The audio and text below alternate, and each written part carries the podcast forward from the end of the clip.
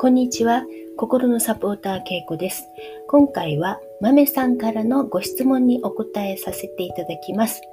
こんにちは。いつも聞かせていただいてます。波動についてやいろいろなお話とても勉強になります。質問なのですが、僕は5年ほど前から腰痛で病院や整骨院などで治療を受けていますが、原因不明だし、なかなか治りません。この長引く腰痛は波動を調整すれば治るのでしょうか？よろしければアドバイスお願いします。といただきました。ありがとうございます。腰痛は私もなったことありますけど、ずっと気になったりしますよね。で、どうにか治したいから湿布を貼ってみたり、腰痛体操したり、いろいろするんですけれども、それ自体やるのはもちろん気持ちいいと思うことはされていいと思いますけども痛みの根本原因っていうのはストレスに気づかずに放置してしまった結果ですだから長年腰自体を治そうとしても良くならないならその治療は合っていないということになりますよね。痛みはあなたの思考に抵抗がありますよというソースからのお知らせなんです。腰自体が悪いというよりも何か無理していたりもやっとすることがあるんじゃないでしょうか。他には自己否定しているとか人から何かずっとネガティブなことを言われ続けていたりすると本当はそうではないのにそうなのかなって思い始めてやがて自分は人より劣っているとか間違った思い込みをすることもあります。無意識にでも悪い気分に気づかずにいてそれが長く続くと痛みになったりします。不調和ない人の言うことは気にしなくていいんです。文句を言ってくる人は、その人自身の中に問題を抱えているから、人にネガティブさを感じるんです。調和している人は、人の良いところの方に目が行きますから、人に対して文句を言いません。痛みはソースエネルギーの流れが悪くなっているということです。何か気になることとか乱れの原因になることがないかどうかチェックしてみてください。何か嫌なことはないでしょうか？物事には良い側面と悪い側面がありますね。そのどちらかにフォーカスすることで良い気分か悪い気分かになりますよね。ですから良い方向に変えればいいだけです。なぜ治らないんだろうとかいろいろ考えなくて大丈夫ですよ。考えるほどその意識が腰痛をさらに悪化させてしまったりします。それよりも気をそらした方が波動は上がります。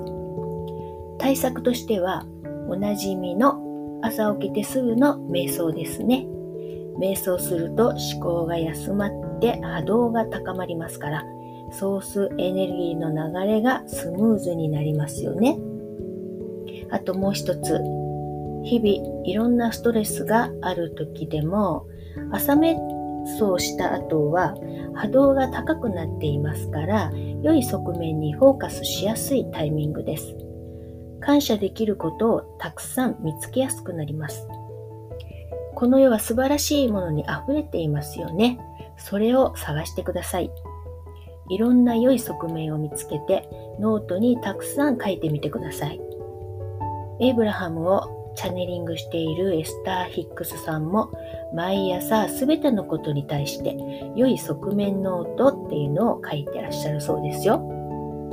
特にしんどいなという時は視野が狭くなっていたりしますのでそんな時は行動でどうにかしようとせずに一旦ゆっくりする時間をとってください。意図的にゆとりの時間を作ろうと心がけておかないと周りもせかせかしている人が多いですからどうしてもそれにつられてしまうことってありますよね。もし何か嫌なことに気づいたらその物事の良い側面を見つけて書いてみてください。書くとフォーカスが強まるので物事の見方を捉え直すことができます。最近の何か嬉しかったことを思い出してその喜びをかみしめるっていうのもいいですね。一気に気分が上がりますね。痛みはダイレクトに分かりやすいですよね。自分の思考が乱れているなっていうのに気づきやすいのでとても良いことなんです。ですから喜んでください。だから痛みもポジティブに受け止めてくださいね。治りますから大丈夫です。しかも痛みをきっかけに波動を整えていたら腰痛が治るだけではなくて金運とか他のことも一緒に上向きになっていきますのでこれラッキーなんですよね腰痛のおかげで他の願いも叶っちゃったってなりますから最高ですよコントラストは私たちの成長のためのかけがえのないものですからねポジティブに受け止めましょうそのおかげでその先の人生が楽になっていくわけですから。5年間のコントラストで、ボルテックスにはもう腰痛がない健康なあなたがいます。あとはそれを受け取るだけです。治療に向かう時の心境っていうのは、そこに行くことで必ず治るっていう確信を持って行ってなければ、それは逆に腰痛の自分を確認していて、疑いの波動も持っていますからあまり良くないですね。意識を長く向けたその波動は引き寄せの法則によって強くなりますから、さらに腰痛の悪化を招き入れることになりかねません。だから逆に気をそらした方がいいんですよね。フォーカスを止めるだけで波動が上がりますから楽になります。今までの治療にお金と時間を使っていたのをエイブラハムの本を毎日少しずつでも読むことに置き換えれば人生は相当良くなると思いますよ。何か学んでいる間っていうのはネガティブなことから意識がそれるのでその間ソースエネルギーが流れますから一石二鳥どころか、一石無限になりますから、とても良いことなんですよね。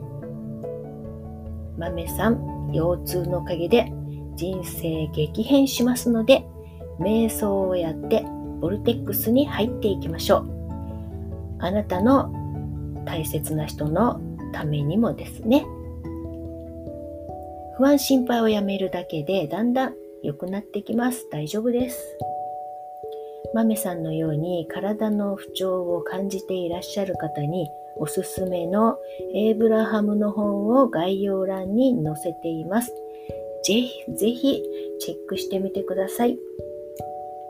ここまでお聴きくださりありがとうございました。ではまたよかったらお会いいたしましょう。